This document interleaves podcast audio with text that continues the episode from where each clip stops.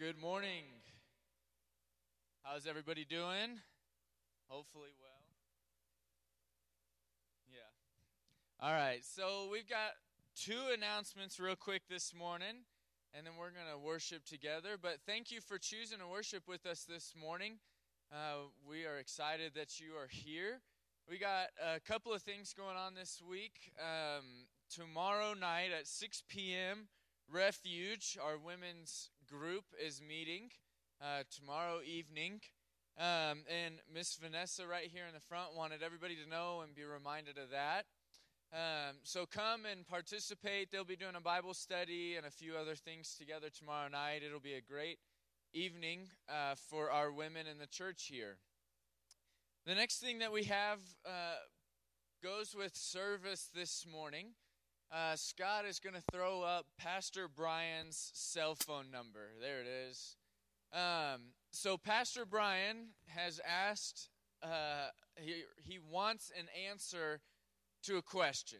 So he wants you to take out your cell phones. One time that it's all right for you to use your phones in church, I suppose. And uh, he wants you to answer this question.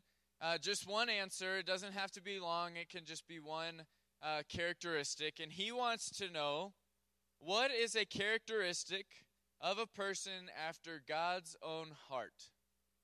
So, if you would text him an answer to that question, uh, he will share with us in just a little while why he asked that question. Again, the question for you to text an answer to that phone number on the screen is What is a characteristic of a person after God's own heart? Would you stand with me and greet one another? And we will start worshiping together.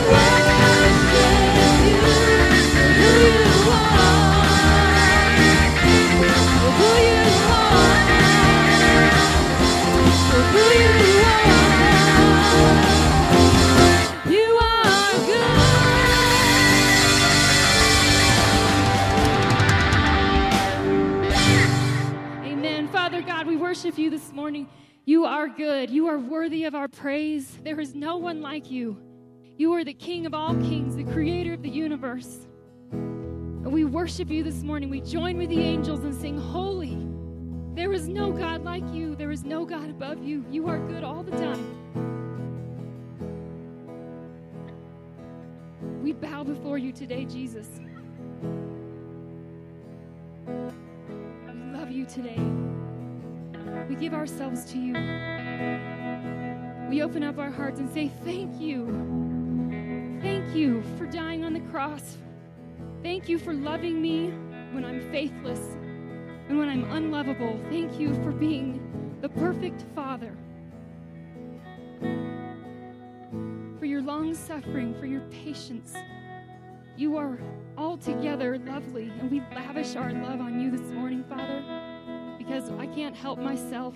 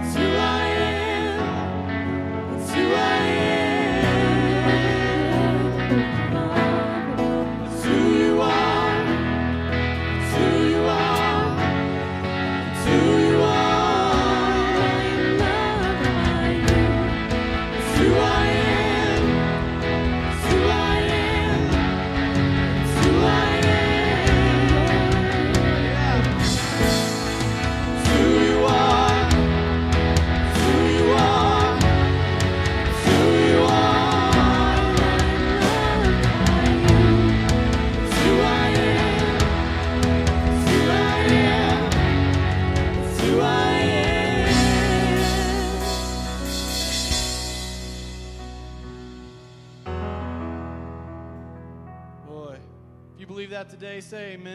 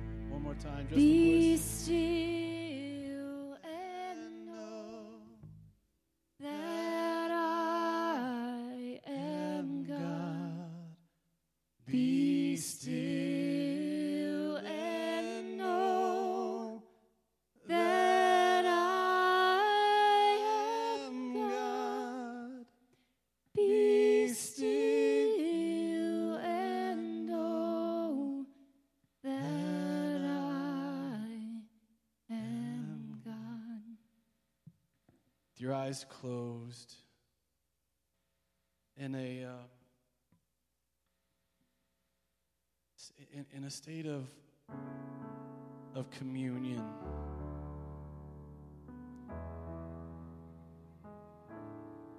Not not thinking of communion as the, the bread and the wine right now, but just really relating to engaging with the presence of the Almighty who knows right where you are, who knows the hills and the valleys that you have been in, who knows the reality of your life, your life circumstances, your your perspectives, your pain.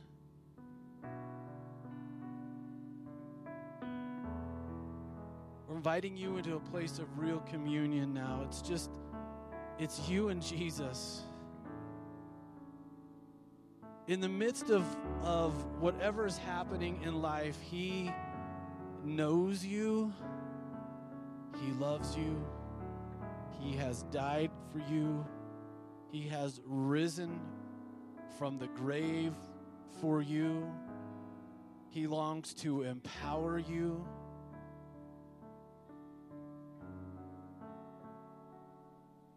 His desire today is for you and Him to be one. It's you and Jesus for a few moments. I'm just inviting you into a conversation. Talk to Him, let Him talk to you.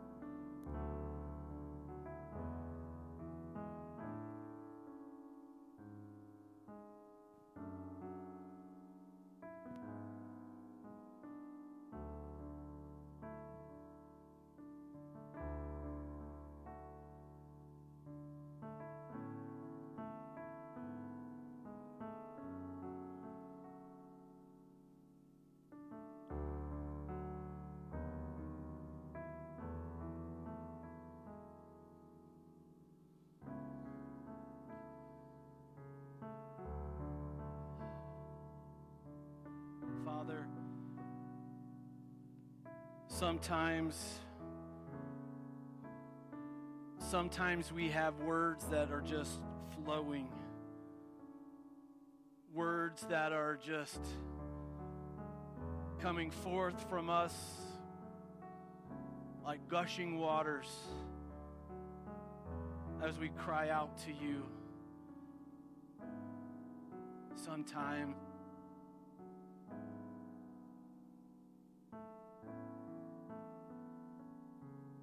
Sometimes we struggle to find words to really communicate.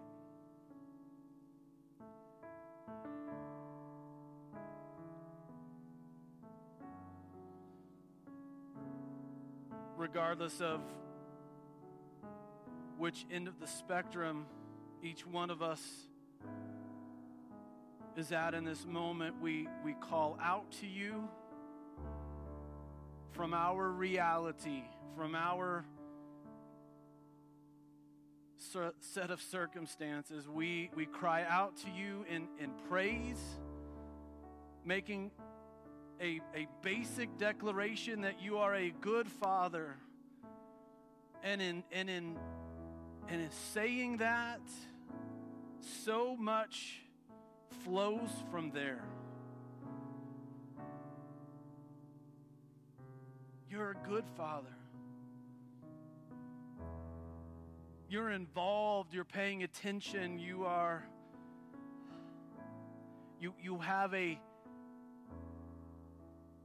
a passionate love for your children. Your desire is that we would be blessed, fruitful, walking in, in, in your light, walking in the light as, as you were in the light enjoying real relationship with you, father to son, father to daughter. Your desire is that we would know you. And in knowing you, we could come to you, we would come to you with, our stuff. With the best of times and the worst of times, with with the victories and with the defeats.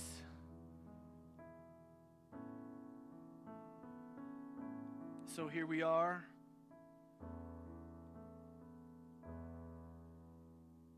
Every bit of who we are is before you now, and, and we're just asking, Holy Spirit, that you would accomplish your good and pleasing and perfect will in our lives.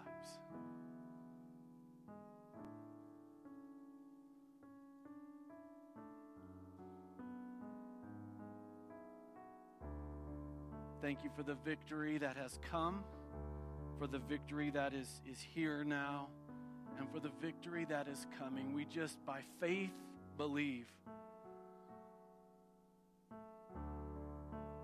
believing in, in, in that as our as our as that uh, as our new reality. You are our God.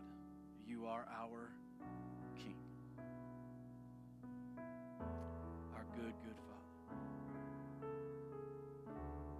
in the mighty name of Jesus we all prayed, and everybody said,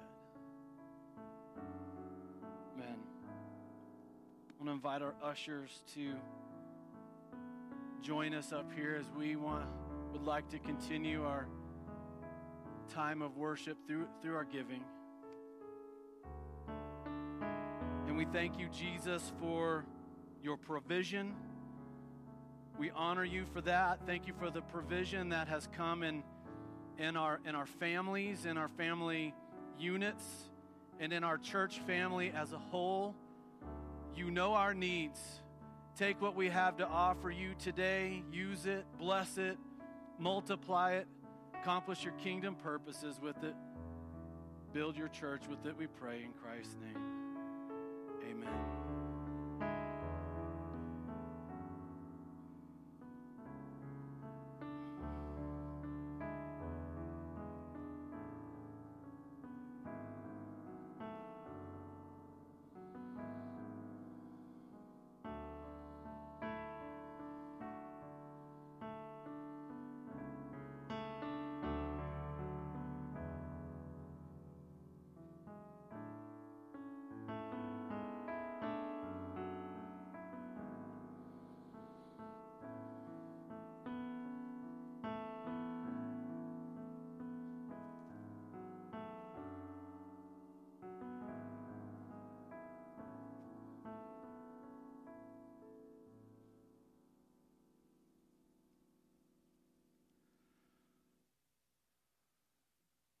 Think our kids have already headed out, but if you've got one that like to head up to children's church, now's the time to do that. Otherwise, the rest of us that are going to be hanging out in here, I'd like to invite you to 1 Samuel chapter 13.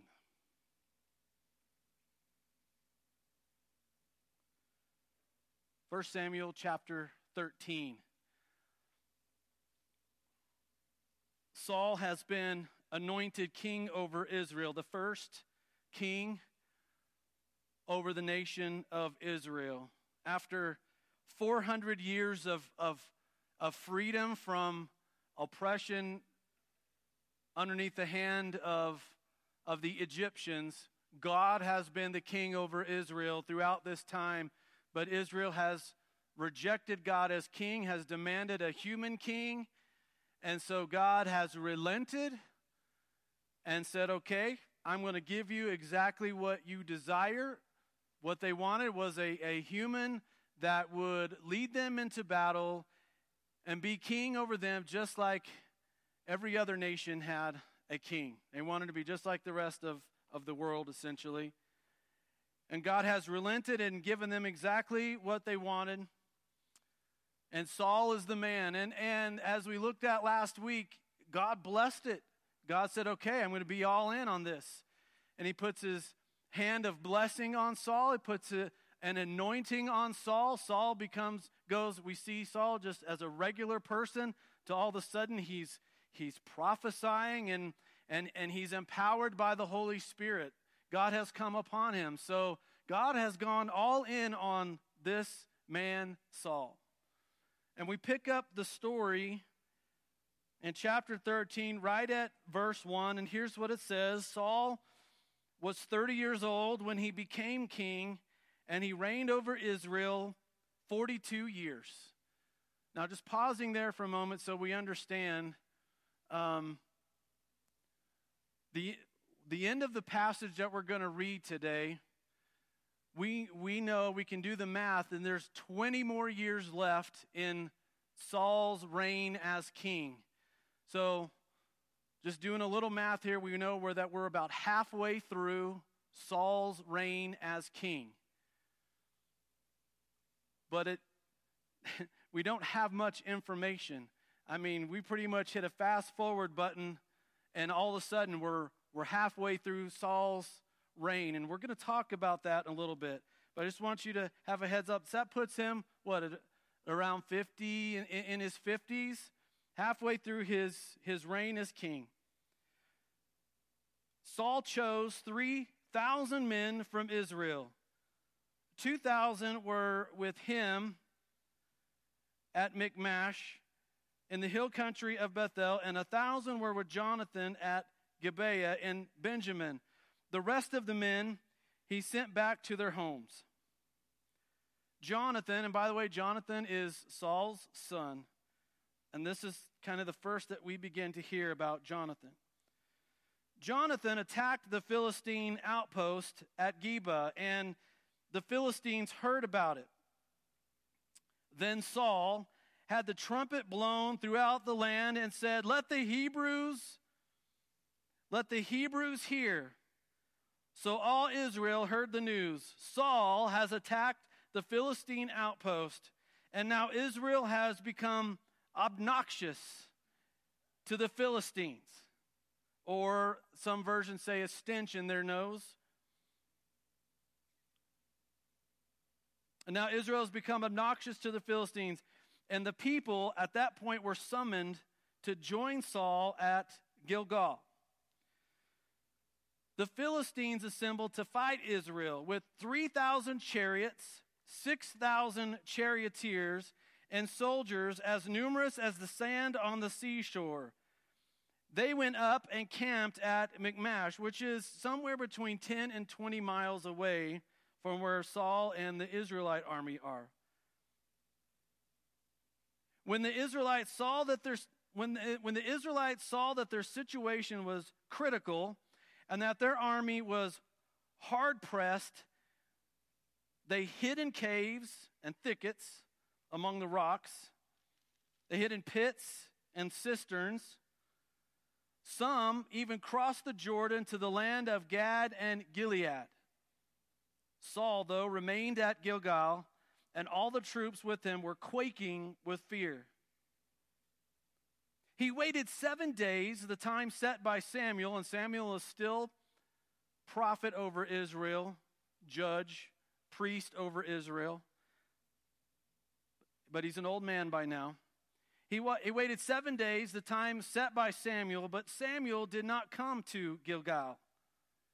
And Saul's men began to scatter. So now his numbers begin to deplete. So he said, Saul said, Bring me the burnt offering and the fellowship offerings. And Saul himself offered up the burnt offering Just as he finished making the offering, Samuel showed up. He arrived, and Saul runs out to greet him. What have you done? asked Samuel. Saul replied, Look, when, when I saw that the men were scattering and, and that you did not come at the set time and the Philistines were, were assembling at Michmash, I, I, I thought, now the Philistines will come down against me at, at Gilgal, and I have not sought the Lord's favor, so I was compelled to do your job for you. I offered up the burnt offerings. You have done a foolish thing. Uh, I, I, I'd like to adjust that word a little bit. Our Americanized notion of, of being foolish is, is re- quite too, uh, um, too easy to just pass by. You know, just, just being a foolish little boy. Just, you know, we, we, we have, we have really vanillafied that word. So let me adjust it. You have done an evil thing. You have done a very immoral, sinful thing. That is the language. That's the energy inside of this phrase from Samuel.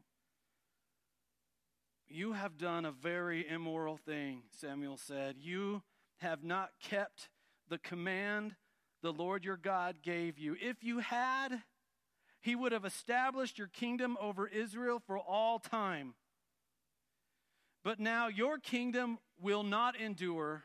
The Lord has sought out a man after his own heart and appointed him ruler of his people because you have not kept the Lord's command. Then Samuel left Gilgal and went up to Gibeah in Benjamin, and Saul counted the men who were with him. They were at 3,000, now they number about 600. Apparently, Samuel had set a time that he was going to meet up with Saul. You're going to meet here at Gilgal in, in seven days. And Saul was there, and, and, and he had the men lined up and ready, and they, they can see across this open field, you know, 10 to 20 miles away, this unbelievable sight. These chariots, these charioteers, this army that's just amazingly vast before them. War is imminent. Saul has been king now for over 20 years. He's been in leadership for a long time. He's no rookie. Okay? He's no rookie on the scene here. This is he's had plenty of time to develop his relationship with God where his leadership as king could be underneath God's leadership over Israel. And yet we see something tragic in this story. A, a, a, set of choices, a set of decisions that Saul makes that ends up with the kingdom will be stripped away from you. And we know that it's going to be about 20 years down the road before that will happen. But the anointing, the blessing of God, we see in this story removed, cut off.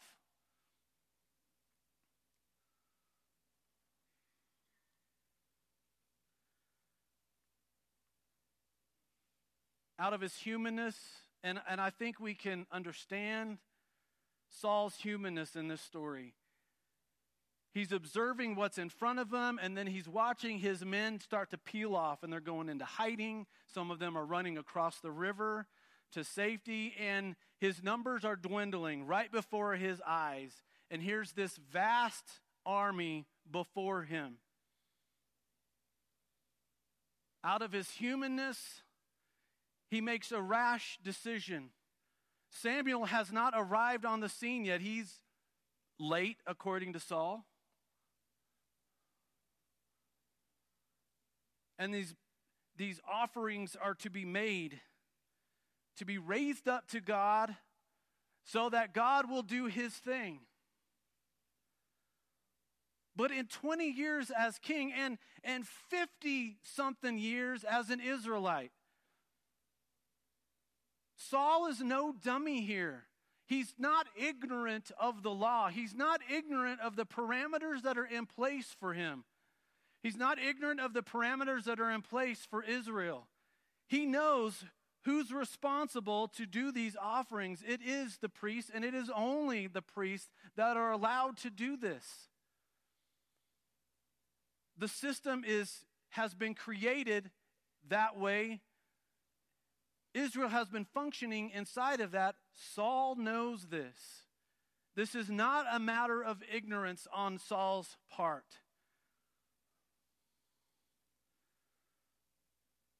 Without really being told this, what, what it appears is that Saul says, I'm king. I can do whatever I want. Samuel hasn't shown up yet, so I'm just going to step in and I'm going to offer up the priestly offerings. I'm king after all. I can do that. God has blessed me, God has anointed me. I'll just I'm just going to step in and do this and he does it. Knowing knowing full well he's in direct disobedience to God. Oh, and then as the conversation unfolds, we get confirmation of this. Saul does not say anything like, "Wait, what? I did I did I did what wrong? I had, I had no idea." Instead, as soon as he's finished with his actions, Samuel shows up on the scenes and he runs out and he's like, "Look, look, look, look, look, you got to understand. Here's what was happening. They were lining up, there people were scattering and you were late and I mean, look, you and I, we're, we're not going to connect with a king, okay? We're not going to understand the pressures of a king. We're not going to understand the pressures and the tensions of someone who's, who's leading a whole nation or in this particular moment is leading thousands of people and, and is facing an enemy that far exceeds their own size. We're not going to connect with that. But what we are going to connect with is his humanness, aren't we? We're going to connect with fear. We're going to connect with taking action inside of that fear, even if it's direct disobedience against God's will, God's plan. And we're certainly going to connect with our list of excuses as to why we did it. Because Saul's human. You want a human king, Israel? I'm going to give him to you. Here's, here's what you get. By the end of this story, Saul has lost God's anointing, God's blessing upon him. He's already been told the kingdom will be stripped away from your family, essentially saying, Hey, Jonathan, your son, or whoever, generations that will follow you, you will not participate in this any longer. It starts with you and it stops with you, and that's it. Devastating news. See, we live in a society where we elect new presidents sometimes every four years, sometimes every eight years, but we have new leadership and it has nothing to do with family. We don't, we don't get this whole lineage thing, okay? That's outside of our normal. This, though, is devastating news. It's devastating news that Samuel has to bring to Saul, and it's devastating news that Saul and his family have to receive. That's it for you. It ends with you, Saul. God is now raising someone else up, someone that is a man after his own heart. A distinguishing statement. Saul, you were blessed. You had Saul, you, you had a real chance here. You, you, you were given a real chance. God went all in. He, he put his blessing on you. He anointed you, He filled you with His Spirit, and yet you chose this, revealing the truth about your own heart. Certainly not one that is passionate about or in pursuance of God's own heart. Israel, I've given you this king. Here's exactly what you asked for. He's the most handsome in, in all of Israel. He stands ahead, taller than everybody else, but his heart is wrong. And now you've experienced in that. And, and so the next phase is I'm going to raise up someone that's going to be a man after me.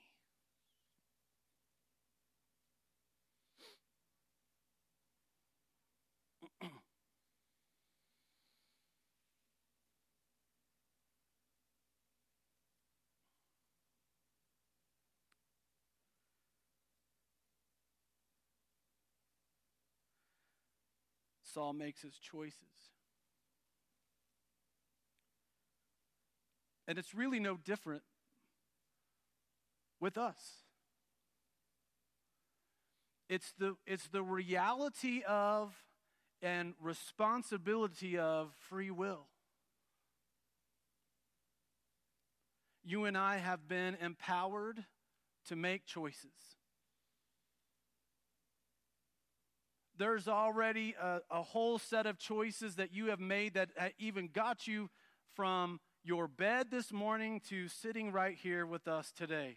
A whole set of choices, a whole set of options. See, each moment gives us a set of options from best to worst, and we'll make a single choice inside of that moment. Should a person make the best possible choice in that moment, it, it sends them into the next moment in which there's another set of choices to be made. As you can see, there a, trajectory can be set, and I know I say that word a lot. It's one of my favorite words, but it really communicates to me life's reality. What direction is our life headed?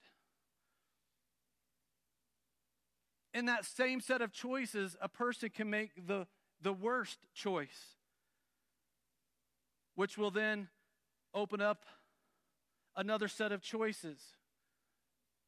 And suddenly you could find yourself in a completely opposite trajectory from God's best to really man's worst. Some people live life where they're like, you know, this. I get it. And- this is the beauty of, but also, and I'm going to use this word poignantly, the responsibility of free will. And some of us are so irresponsible with our free will. And because of that, consequences. In fact, I want to distinguish these two trajectories. And I, I believe this wholeheartedly. And I just ask you to search your heart and your mind and your and and and, and search your history on this and see what if this seems correct. But when a person is choosing God's best, they, they will function in a trajectory of blessing. I mean, it just makes sense, right? You want God's blessing. You want to be blessed by God. I'm telling you, if, if that didn't matter to you, you certainly wouldn't have taken the time to get here today. Who doesn't want God's blessing? The, I'm, the, the way to really live that out is to choose God's best in each moment. And as the moment comes and as the set of options come before you, you make that best choice. And in doing so, you set this trajectory of, of blessing. And you know what? Sky's the limit. Sky is the limit when you do that.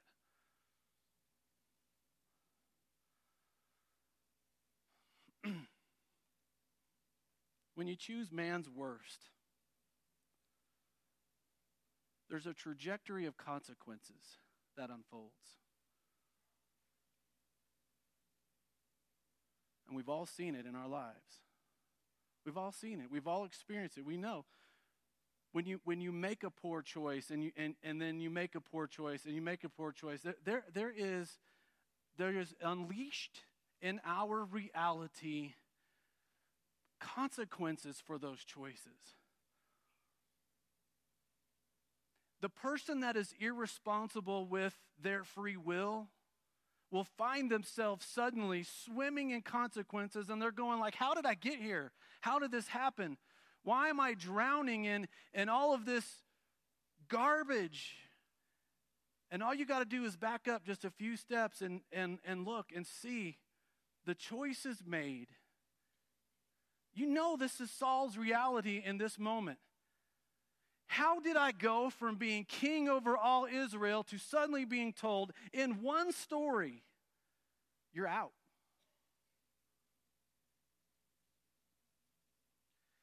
Now, let me make something clear. One mistake does not equal out in regards to God's kingdom. Saul's removal out of office his impeachment here, essentially, I'm, I, I believe,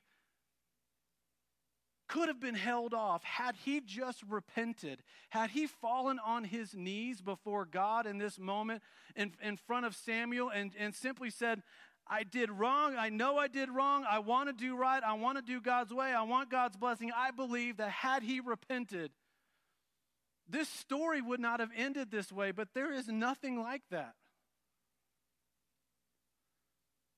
Which is, which is, which is why the, this statement from God through Samuel is that now he's going to raise up somebody who is a man after God's own heart. We're going to show you what that kind of king can look like.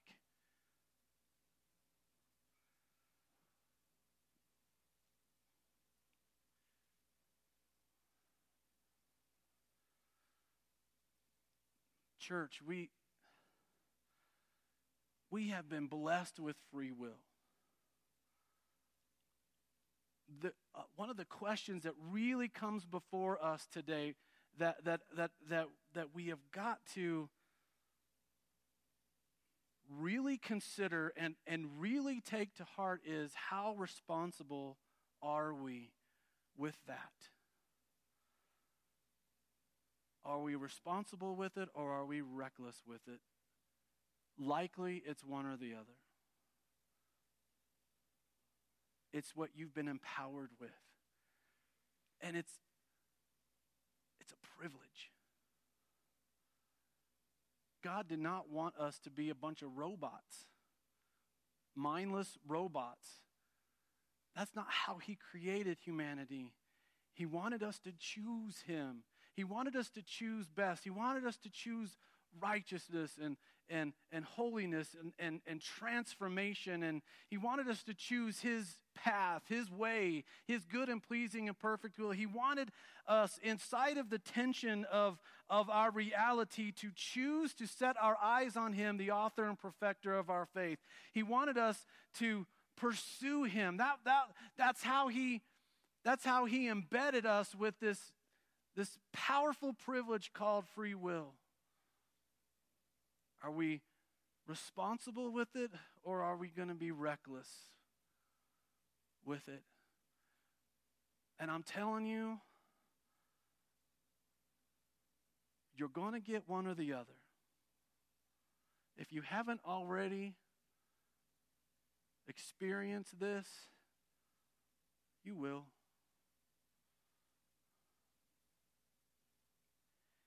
I I had you text me, and a lot of you responded, thank you, asking the, the question okay, so God says to Saul, I'm going to raise somebody up now, and he's going to be a man after my own heart. And it's worth us having a, a, dialogue, and this is the best way for us to do this. What, what does what does that look like? What is a, what is a characteristic? What, what are the characteristics of, of someone that is pursuing God's heart, man or woman, adult or child? Listen to these, listen to your answers humble, patient. You desire to be whole and healed of the past, an incredible listener, kindness, selfless. Actually, when I saw that, I thought it said selfies. And I wasn't quite sure how to interpret that. Selfless, available, fat, followed up with faithful, available, teachable. In constant communication with God, one who seeks God's truth, kindness, compassionate.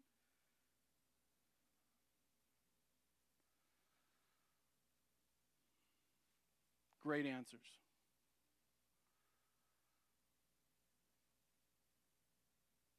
Yeah, up, up, up. see that th- that all is that's fruit. When when and and and listen, our, our free will has to engage this. You you either desire to seek after God's own heart or you don't. It either matters to you or it doesn't.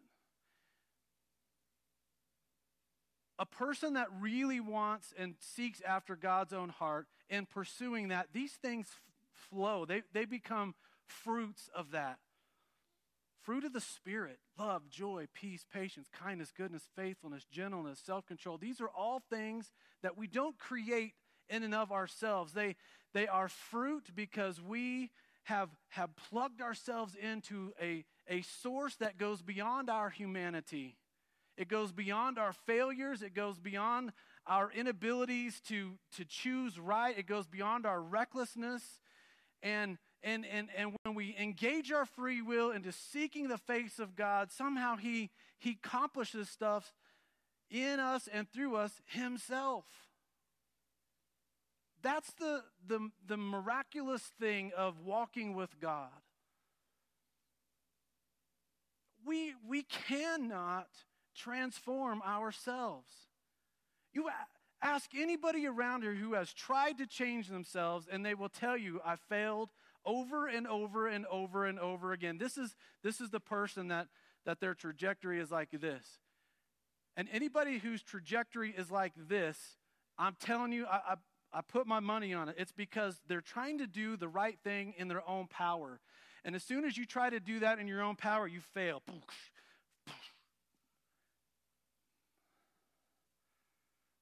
Man, a, a person who engages their free will in seeking after God's own heart, who makes the choice as as, as the writer of Hebrews tells us, fixing your eyes on Jesus, the author and perfecter of our faith, the, the person who chooses, who makes the choice to do that, they're empowered to, in the moment, to make the best choice. That sends them into the next moment to be able to make another great choice and then another great choice. And all of a sudden, you're, you've got a life that is just blessed. Why? And, and they'll tell you, not because of me, it's I just somehow God has just done this. I just said yes to him back here. And by saying yes to him back here, it just it just led to another yes and another yes and another yes and another yes. And you know what? Suddenly you're living a holy life. Suddenly, life is different than the person that has just blown it and blown it and blown it and blown it, or you know, or blown it a little worse and tried to get it right, then blown a little worse.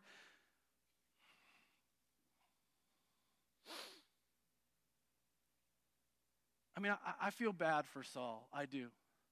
Kind of. But he blew it and he knew it. He knew what he was doing. Hence the list of excuses.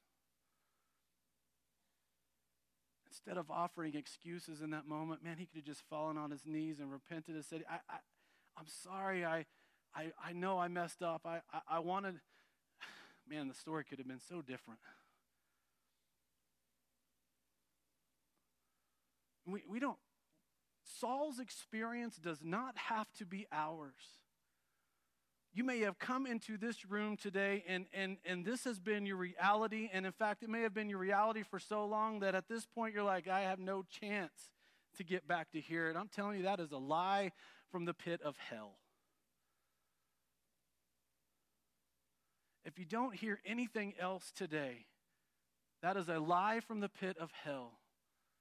Starting right here and right now, you can make a whole new trajectory for you if you will just determine in your heart, engage your free will, and say, I want God.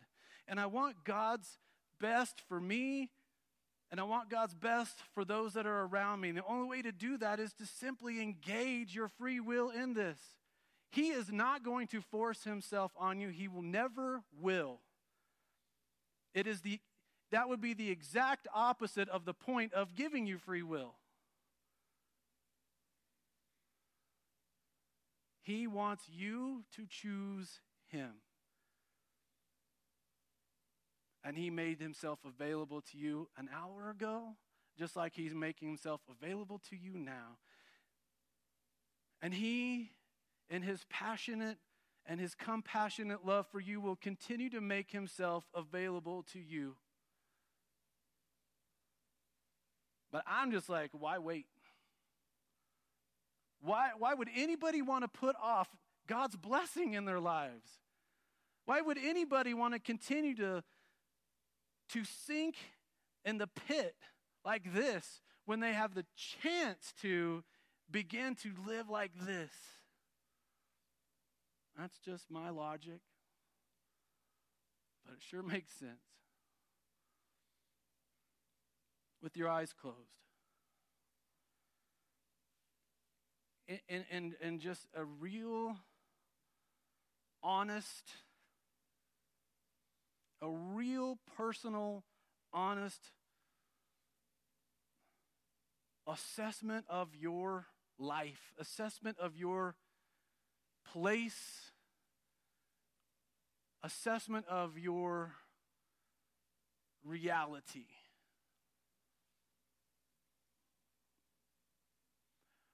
Are you a person seeking after God's own heart? Has that been you?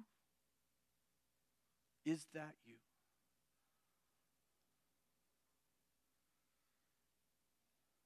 You should be able to look backwards and see choices that have been made inside of this God seeking heart of yours and you're going to find blessing after blessing after blessing. It doesn't mean that you're not going to experience hard times. It doesn't mean that circumstances aren't going to be challenging, difficult. We live in a fallen world. But even in the midst of that fallenness in this world, you can see God's blessing in your life.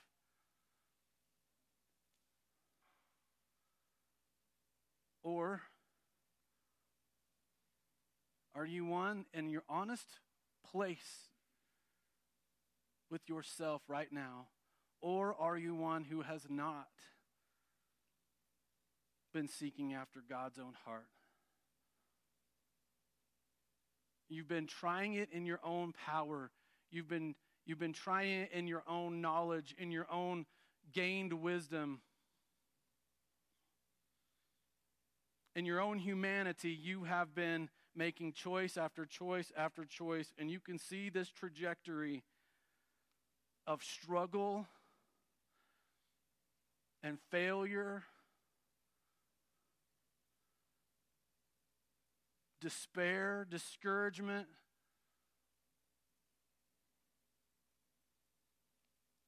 Sin.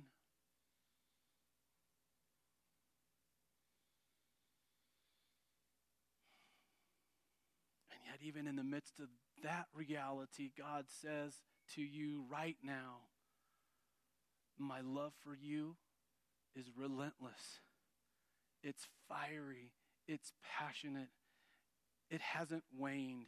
It's pursuing you even right now in this moment, and I'm inviting you to make a dramatic change, shift this trajectory into one where you can walk out of this misery and this muck and this mire and begin to experience my blessing on your life. That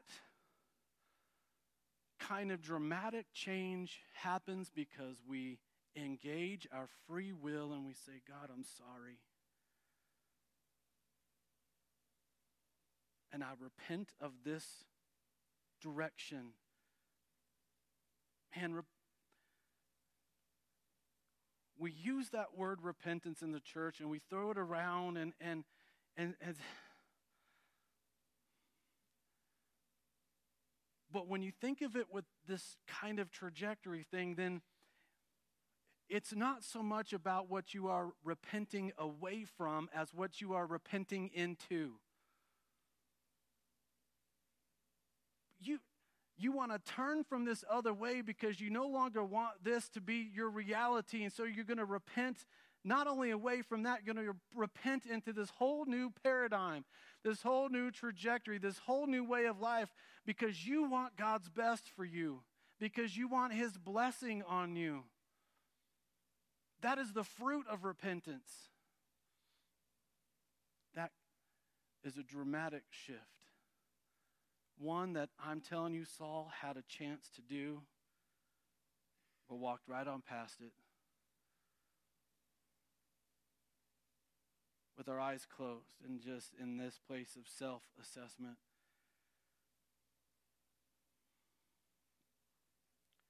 Maybe there are some here today that just really want to make this life shift happen. And I want to invite you to do something courageous today. Because I believe if I don't ask you to do this, create this courageous thing, then you're going to still try to do this in your own power. And you're not going to lean, you're not going to choose to really lean in God's forgiveness. You're going to you're going to be tempted to just continue to try to overcome this yourself. So I'm going to ask you to do something courageous today. I want to treat these steps here around this stage as altars. If there is uh, if there are if there is someone here or there are several here that want their life trajectory to truly shift, to truly change, and I want to invite you to get out of your seat and come and kneel not before me. I, I'm stepping off this. This is about just kneeling before God in a position of repentance with words of asking for forgiveness and and a declaration on our lips that we want to do life His way. We want His blessing on us. And if that's you, these altars are open. These altars are open. And I want to invite you, just come.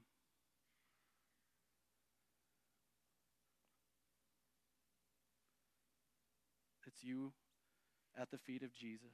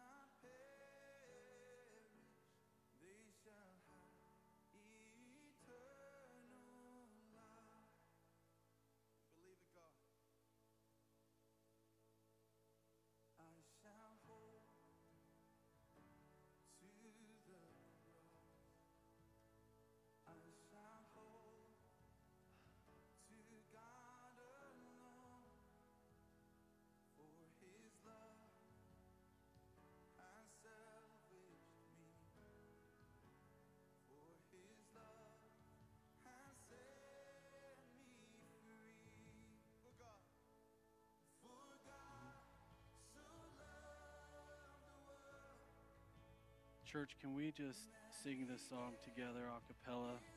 You know the words to this. Oh, to Jesus I surrender. All to Him I freely give. I will and trust Him in His presence daily live. I surrender all. I surrender all. All to thee, my blessed Savior, I surrender. There's every time I sing this song, I, I can't help but think of a, of a story about um, a pastor and family in a village in Africa. The villagers have determined that they want to do away with what this pastor and his family are about, what they're preaching about, and they they they bring them out into the village square where they have dug a hole, a large hole. They force the pastor and his family into this hole, and the, they're standing in this hole and they're looking up at, at the village leaders with shovels in their hands. And the village leaders, they, they say, you, you've, got a, you've got a chance here. You want out? Just, just deny knowing Christ, and we'll let you climb out of this hole and we can go on. And they just start singing, I surrender all. And as they're singing this chorus, the, the dad and the mom and the, the children who are shorter than them, the, the voices one by one begin to get snuffed out as they are buried alive while singing the song. Till there are no more voices left. The villagers, and, in watching this, they are cut to the heart. And, and this village turns to God because of this absolute surrender that they just witnessed.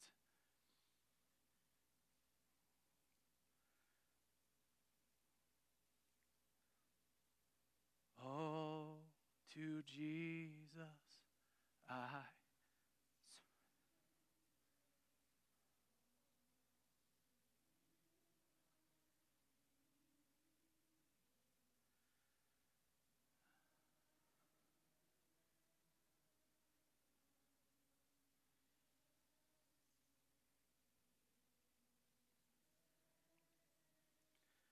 this is your testimony, will you stand with me? I surrender.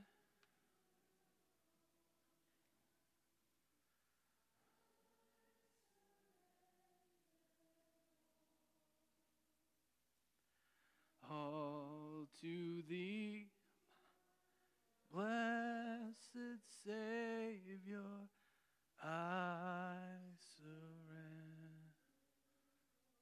Lord, this these are words that are raised up to you today in worship and declaration. It is they are words of, of trust.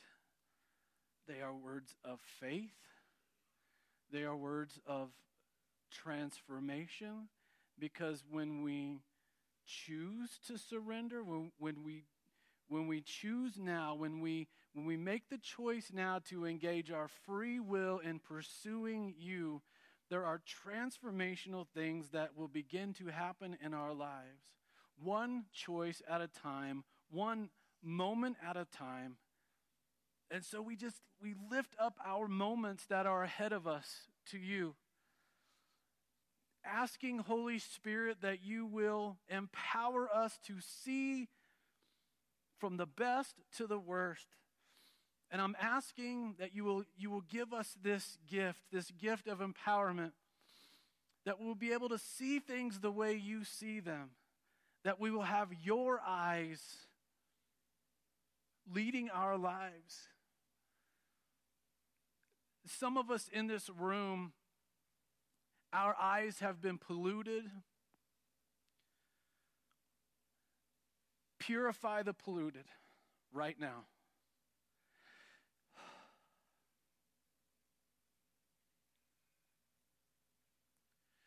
Purify the polluted. That the scales of sin, pornography, whatever it has been that we have been setting our eyes to, that those scales would fall away, that we would have eyes to see you, that we could see things your way. From this point forward, empowering us to take each moment as it comes, making the best possible choice in each one of those moments, giving us a whole new trajectory of, of your blessing and your anointing on our lives. Thank you for hearing our cries today and answering our prayers and making us new. And it's in the mighty name of Jesus we all pray. And everybody said, May the Lord bless you. May the Lord keep you. May the Lord make his face to shine on you, be gracious to you. May he fill you with his peace and his empowerment this week. I do pray you have an amazing one. See you next Sunday.